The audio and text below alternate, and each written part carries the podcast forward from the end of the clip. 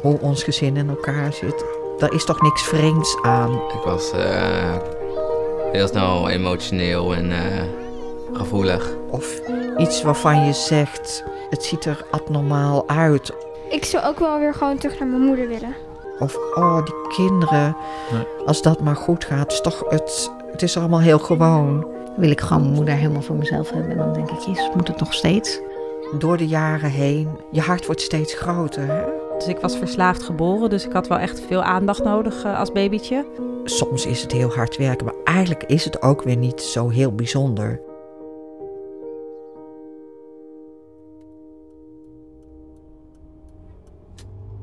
Ik rijd in een klein dorp door eigenlijk een heel normale straat. Ik ben op weg naar het gezinshuis van Ricky en Han. Ricky is een vrouw die al 36 jaar in het vak zit. Eerst als pleegouder en nu met Han heeft ze al een aantal jaren gezinshuis. Waarbij ze zich vooral richten op crisisopvang voor puberende jongeren. Volgens mij, als we hier rechtsaf gaan, dan zijn we er.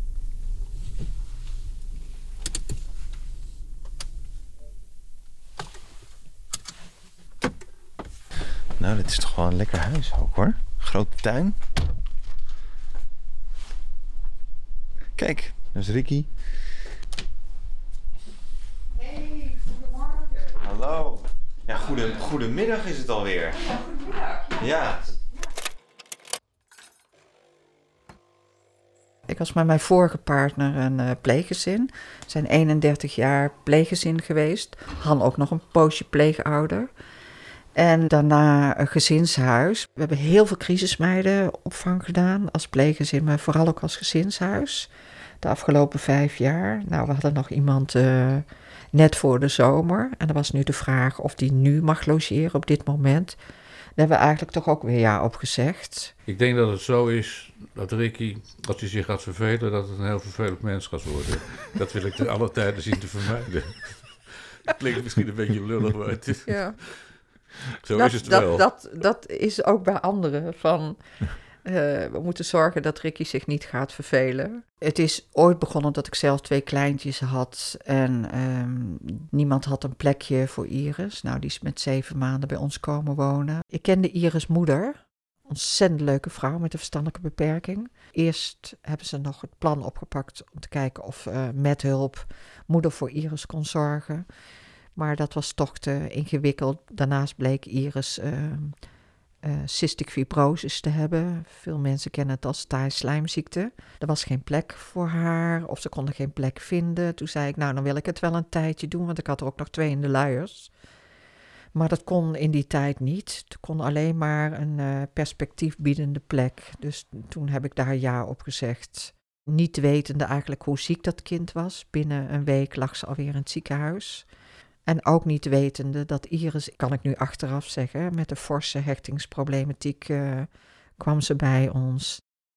Het, duurt te lang om over het hele leven van mij en Iris te vertellen, maar in ieder geval, we hebben heel vaak afscheid van haar moeten nemen, longoperaties, van alles gehad. Dus het is eigenlijk best wel een tropenleven, traumatisch geweest. En nou, ehm, Iris is overleden toen ze 23 was geheel onverwachts voor ons allemaal. Maar medisch klopt het helemaal. Maar het blijft altijd heel erg onverwachts.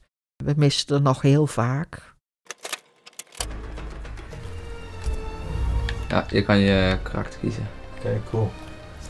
Dus eh, kruis is oké en eh, Ja, precies. Only if you survive. Round one. Fight!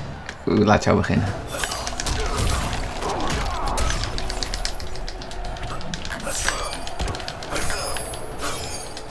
Ik ben maar geslacht. Afgeslacht. Flawless victory. Ricardo en ik hebben allebei een verhaal te delen. Hè, Ricardo? Ja. Ja. Over rouw. Ja, ik, eh, bij mij eh, is na 23 jaar Iris overleden. En Ricardo, eh, die is eh, zijn vader eh, verloren, waar hij een hele goede band mee had. Klopt dat, Ricardo? Ja. ja. Ja. Want hoe hadden jullie het samen? Ja, goed. Ja, hè? ja. Wat was er zo fijn aan met je vader? Dat we elkaar begrepen. Ja, jullie praten niet zoveel, Ricardo, maar er was wel een hele mooie verstandhouding, hè? We hoefden alleen naar elkaar te kijken en we wisten dat het goed ging. Ja, mooi.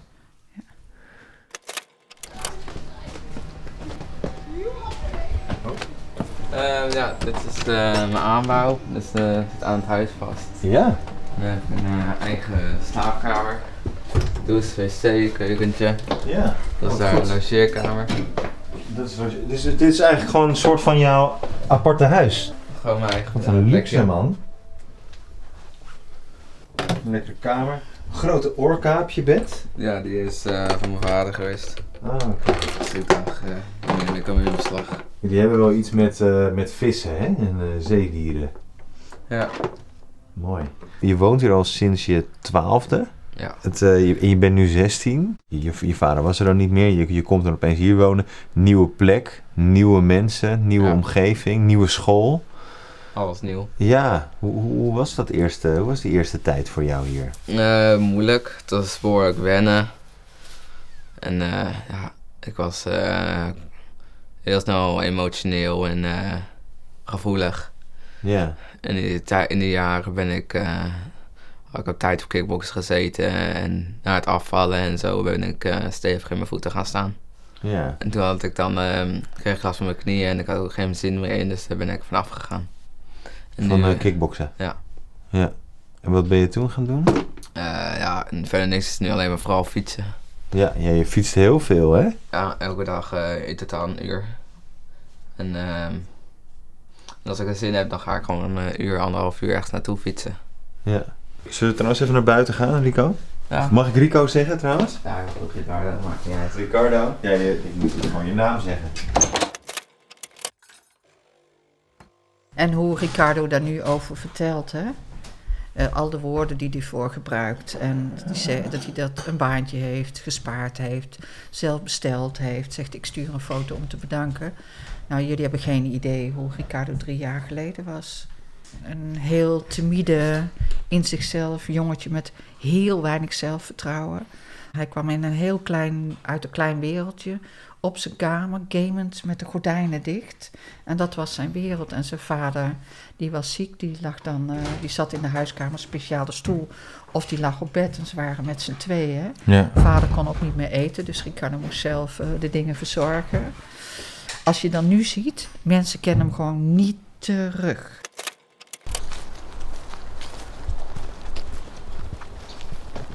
Toen je vader overleed, toen was, het- was het toen geen optie om naar je moeder te gaan? Nee, mijn moeder eh, heeft eigenlijk een soort van ook lichtverstandingbeperking en eh, die eh, kan ook niet voor mij zorgen. Nee. Hoeveel contact heb jij nu met je moeder? Ja, af en toe werkt ze dezelfde jumbo waar ik werk. Oké. Dus als, ik dan haar zie, dan spreek ik eventjes maar. Oh Dus, joh, eh, jullie werken bij dezelfde Jumbo. Ja. Is dat ook niet gek? Dat je elkaar dan af en toe ziet? Of vind je Nee, dat ook wel weer oké? Het kan wel soms gezellig zijn, maar als het dan te lang is, dan ga ik met haar in de discussie raken van dit en dat. Dus Ik weet niet of ik ooit zo trots ben geweest op een kind. Die ze, hij heeft zo ontzettend hard gewerkt, hè, Han. Echt, eh, ja. Han eh, is ontroerd erdoor. We waren een tijd geleden waren we in de dierentuin. En eh, nou, er waren heel veel aquaria. En eh, nou, dan, dan...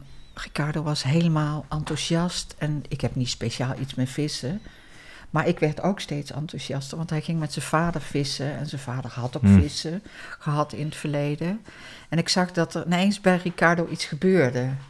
Ja. Dus die nam eigenlijk me mee op reis. Even in al die momenten dat hij samen met zijn vader was. Ja, ik raak natuurlijk dan ook ontroerd van Han.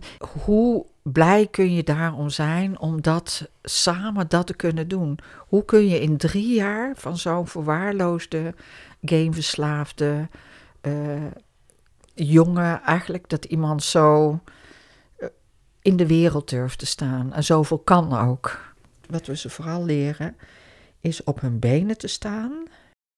Dat je leert nee te zeggen. Dat je geluid kunt maken. Dat je bestaat. En bij ons mag je bestaan in, in, eh, in wie jij bent. En de kinderen hebben het helemaal niet zo nodig dat je zo heel dichtbij bent. Hè? Het gaat over gepaste afstand en nabijheid. Het gaat ook over loslaten. Laat ze lekker uitkijken dat je niet te hard, eh, niet te hard werkt. Mhm. Denk bijvoorbeeld bij Iris. In het begin was niet bekend iets van überhaupt hechtingsproblematiek. Ik had ook nog nooit van het woord gehoord. Dus ik ging elke dag nog harder werken en nog harder werken. En dan Ja, raakt ja, je batterij dus leeg. En dan raak je dus totaal uitgeput. En toen heb ik, toen de vraag kwam van Samira, op de manier waarop ze hier gekomen is, dus als verslaafde baby. En toen zei ik ook, nou bel iemand anders, zijn heel Nederland wil een baby. Je mag me best wel bellen, maar voor een ouder kind, maar ze wilde toch die baby bij me. Maar ik heb toen er ook ja gezegd, want ik dacht, ik geef mezelf een nieuwe kans om het beter afgestemd op mezelf te doen. Hey, liefjes! Hallo, hallo. Schat! Hi. Daniel! Mannetje. Hoi. Hey Samira, wat een cadeautje dat jij toevallig langskwam vandaag. Kun jij, kun jij vertellen wie je bent? Eh, nou ja, ik ben Samira, ik ben 32. Ik ben eh, een van de eerste pleegkinderen van Ricky. En eh, ik woon dus al 32 jaar bij Ricky. En jij bent volgens mij hier op heel jonge leeftijd ben je al bij Ricky gekomen. Ja, klopt. Eigenlijk meteen na mijn geboorte is besloten dat ik dus niet ja, thuis bleef wonen of kon wonen. En in die zin ben ik, kwam ik voor Ricky op een heel hele goed, goed moment. Omdat eh, Ricky's moeder is heel onverwachts overleden, net Hm. voordat ik kwam. Dus zij zat, zou ik maar zeggen, nog in de rouw. En ik was, eh, ik ben toch, ja, ik heb natuurlijk wel een achtergrond. Dus ik was verslaafd geboren. Dus ik had wel echt veel, ja, veel aandacht nodig eh, als babytje. Ja. Dus ik denk dat wij daardoor wel heel close zijn geworden. Want we hebben eigenlijk het eerste half jaar gewoon aan elkaar vastgeplakt gezeten. en dat zitten we nog steeds regelmatig. Ja, Ja, dat vonden jullie allebei heel fijn. nou ja, Ja. ik denk wel dat het voor allebei eh, de partijen op dat moment wel heel erg nodig was. Samira is op eh, 2 oktober geboren. Eind oktober werd gevraagd of ze bij ons mag komen wonen. En goed, de familie wou haar ook graag, eh, eh, want twee broers woonden bij opa en oma. De familie wilde graag eh, dat Samira daar ook kwam wonen. Dus die zijn ook naar de rechtbank geweest. Vervolgens duurde dat. En toen is mijn moeder op 3 december overleden. En uiteindelijk heb ik ergens in januari gezegd van hoe gaat het nu lopen met Samira? Want ik heb geen behoefte aan een kind met weer een hechtingsproblematiek. Eh, of ze komt nu of ze komt niet. En toen is Samira op, eh, weet ik niet, 2 of 3 februari, eh, ben ik nu even kwijt, is ze bij ons komen wonen. En ik was heel diep in de rouw. En Samira, ja, die had heel veel... Die was erg onrustig. Die had ook nog Mhm. wat af, afkikverschijnselen.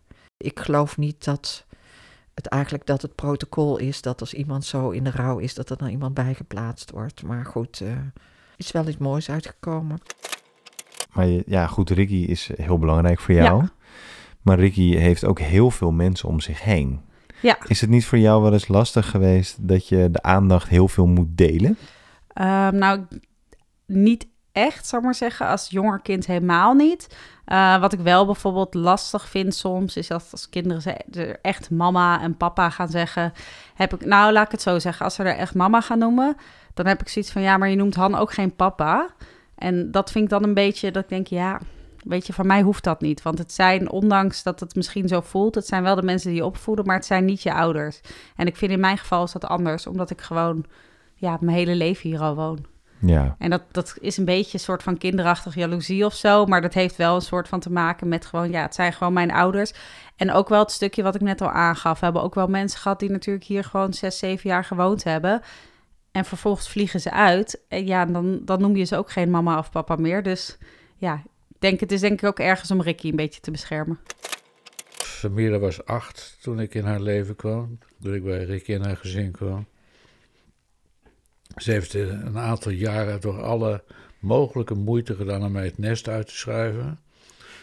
Ik werd wel als een zware indringer eh, die tijd en, eh, en ruimte claimde van, eh, van Ricky.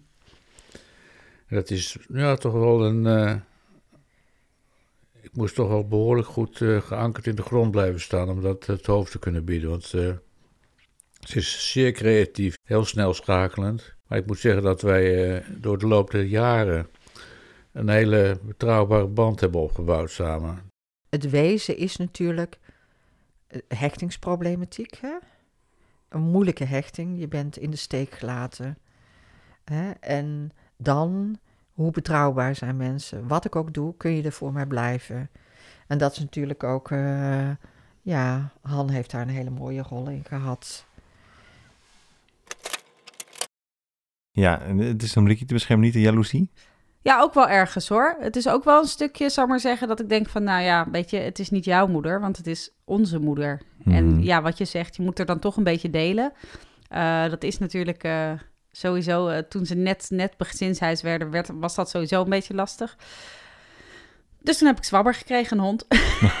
het was een soort van, wij worden gezinshuis. Dus dan nemen we wel een hondje erbij en dan heb je ook een beetje, weet je, dat is ook lekker iets voor jezelf. Romy, zullen wij de hond even uitlaten? Ja, is goed. hey, Swabber. Kom.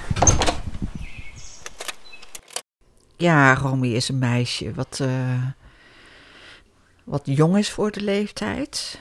En tegelijkertijd eh, weet ze ook aan een heleboel dingen door wat ze mee heeft gemaakt.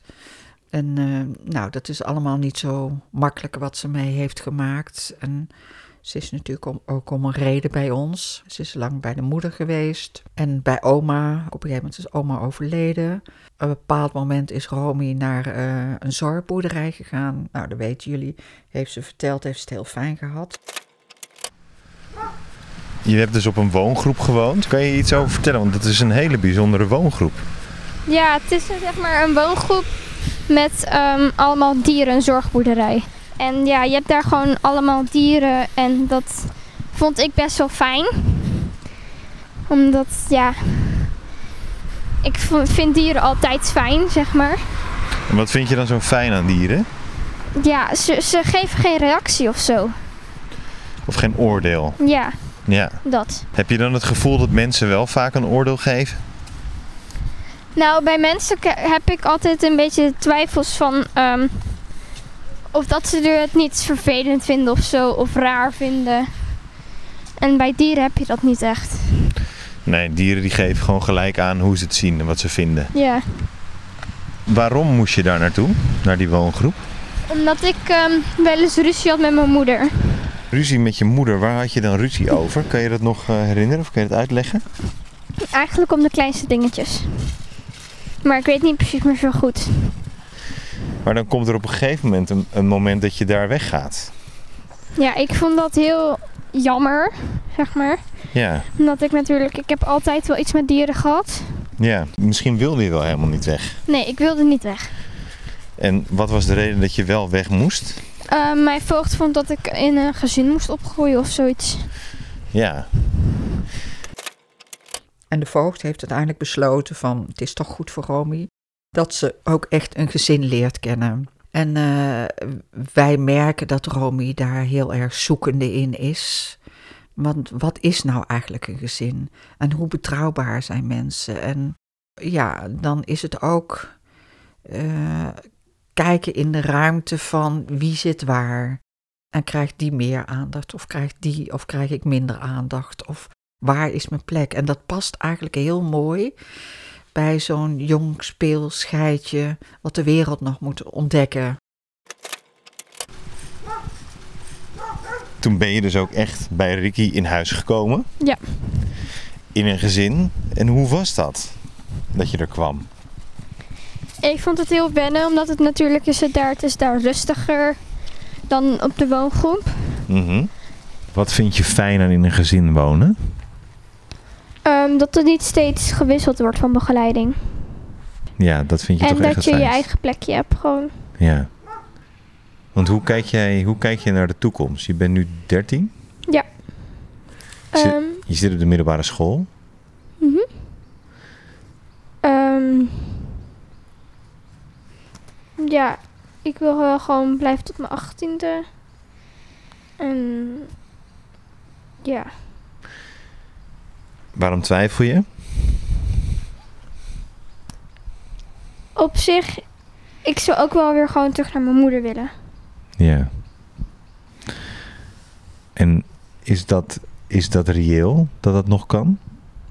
Mm, ehm, mijn gezagsbeëindiging is beëindigd. Dus dat kan niet meer. En gezagsbeëindiging is beëindigd. Wat bedoel je daar precies mee? Dat mijn moeder niet echt meer de beslissing over mij neemt. Nee. Wat, wat zei je daar? Waarom vind je dat het fijnst? Als je toch weer terug bij je moeder zou zijn? Ja, het is gewoon je moeder en ehm, ja, dat. Ja, precies. Je moeder blijft gewoon je moeder. Ja. Hoe dan ook. Daar wil je toch het liefste zijn. Ja, dat snap ik wel. Ja, nee, het is vooral een heel leuk ondernemend kind. En wat ik vooral merk, is dat ze in de één op één contacten vooral heel erg floreert. Als er geen concurrentie is, als wij samen op pad gaan, dan eh, kunnen we stiekem iets doen, een McDonald'sje pakken of wat dan ook. Dat is het hoogtepunt eh, van ons uitje dan. En dat, eh, dat werkt heel goed om de band. en dat ze mij als man denk gewoon vertrouwen kan. Dat ik met beide benen op de grond sta. Dat ze weten wie ik ben, dat ik voorspelbaar ben.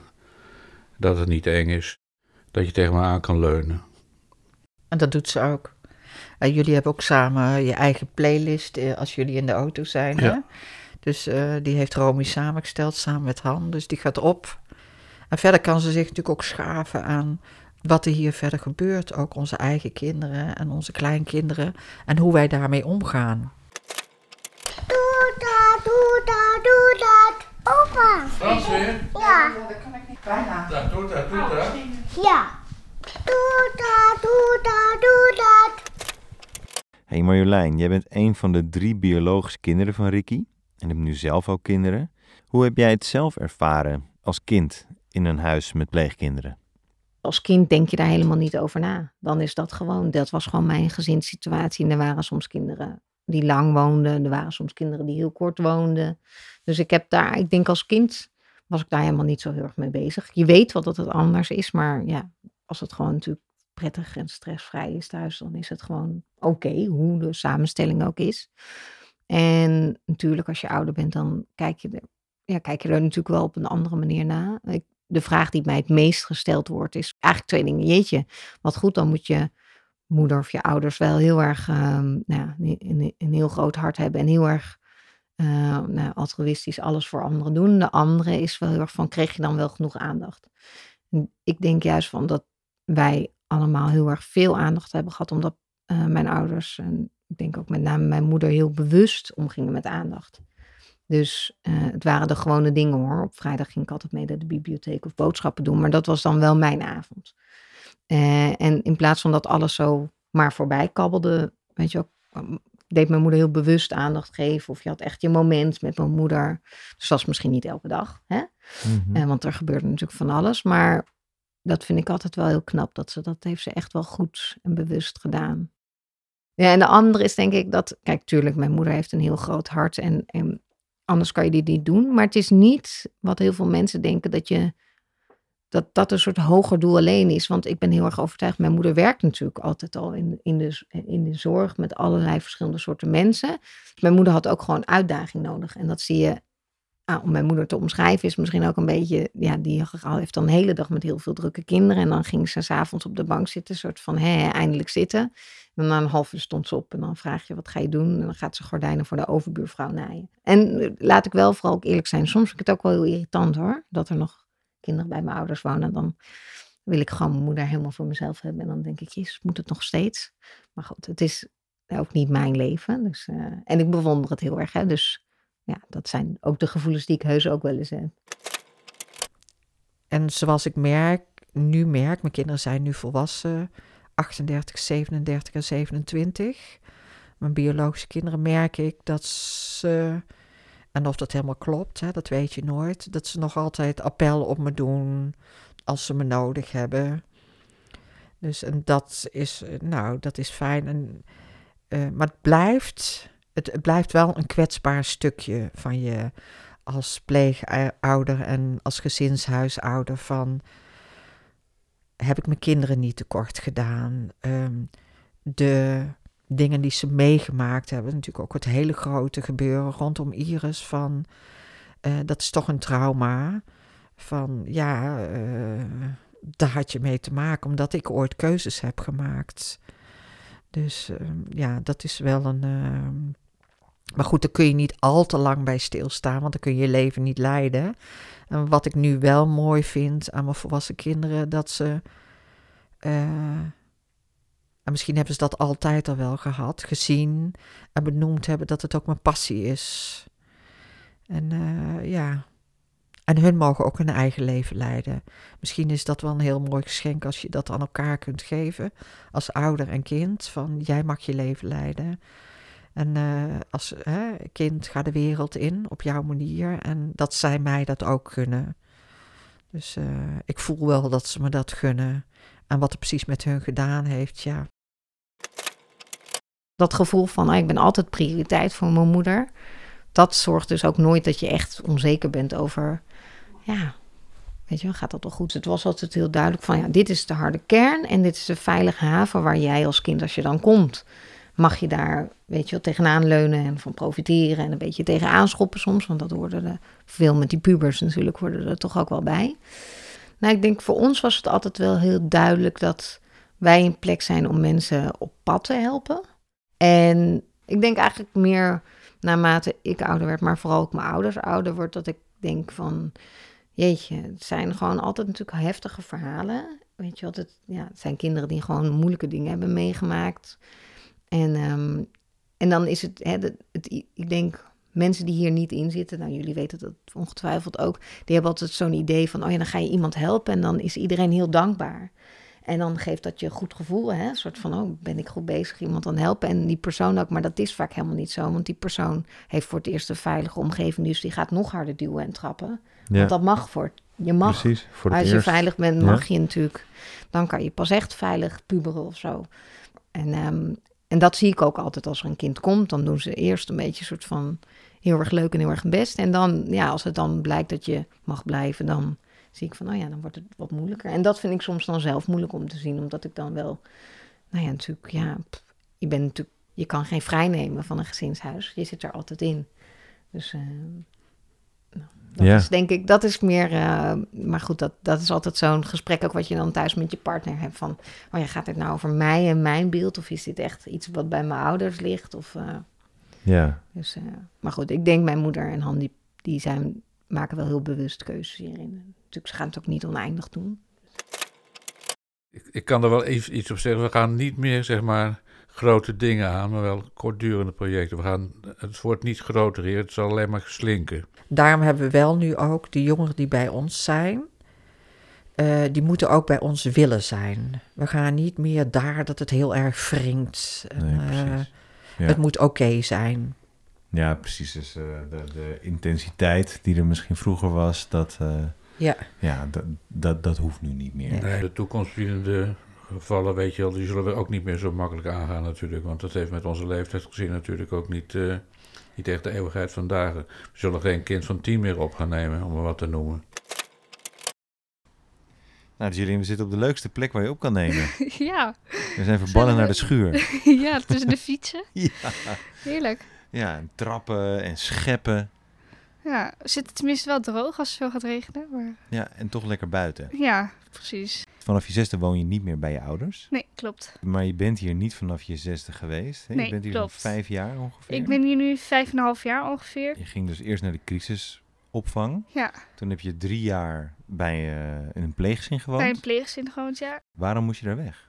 Eh, nou, het wa- ik was een eerste pleegkind. En eh, ik weet niet precies waarom ik daar weg moest. Maar volgens mij was ik gewoon op het moment... Ik was nog heel erg jong. En een beetje van alles aan het doen wat ook niet mocht.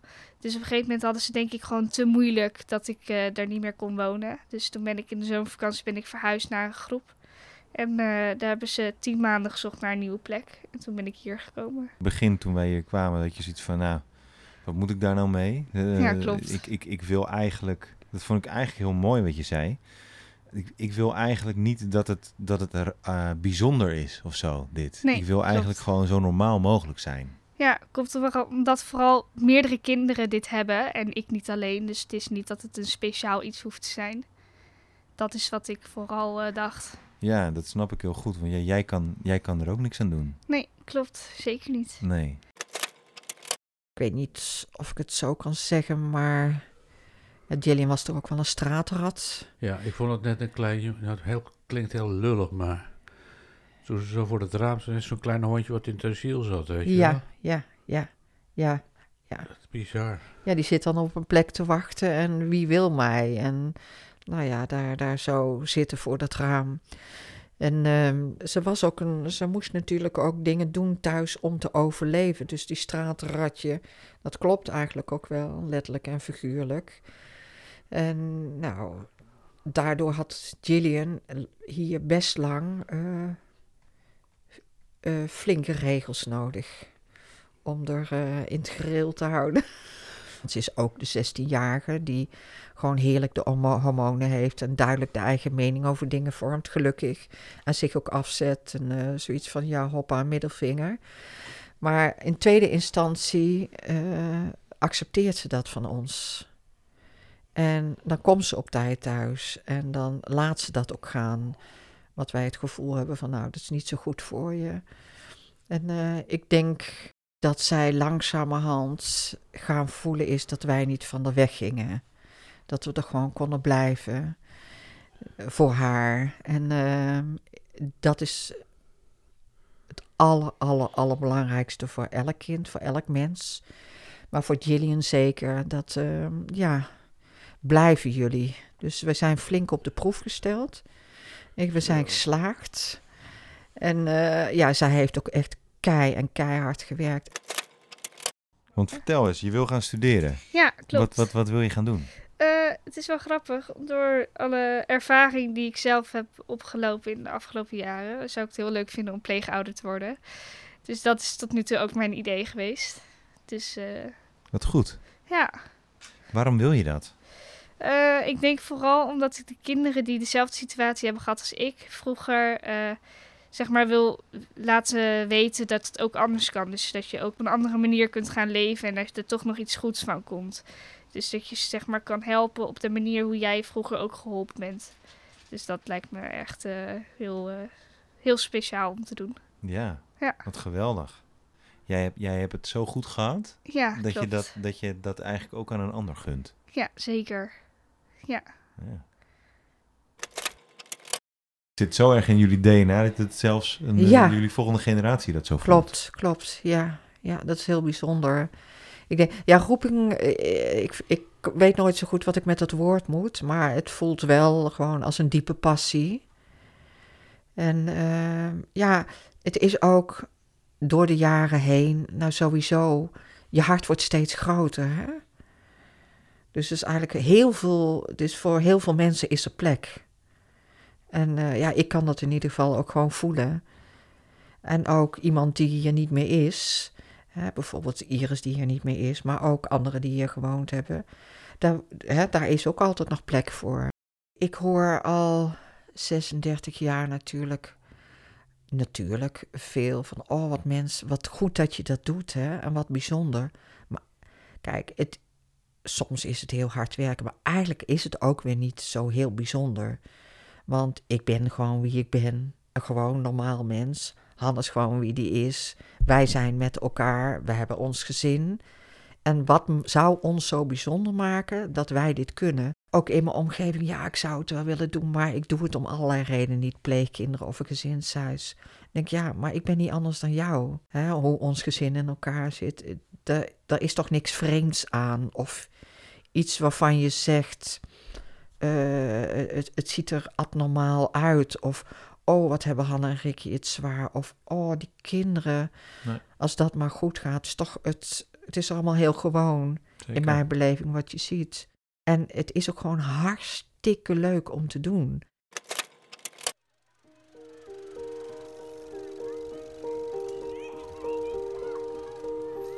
Dit was een aflevering van meneer Stenes en de gezinshuizen. Een zesdelige podcastserie over kinderen en jongeren die opgroeien in gezinshuizen. In deze aflevering waren we in het gezinshuis van Ricky en Han. Meneer Stenen zijn de gezinshuizen, wordt gemaakt door Visionair Ordinaire. In opdracht van de branches gespecialiseerde zorg voor jeugd. Present 24 keer 7 Nederlandse Jeugdinstituut gezinshuis.com Vereniging van Nederlandse Gemeenten het OZJ en het ministerie van VWS. Kijk op www.voordejeugd.nl voor meer info.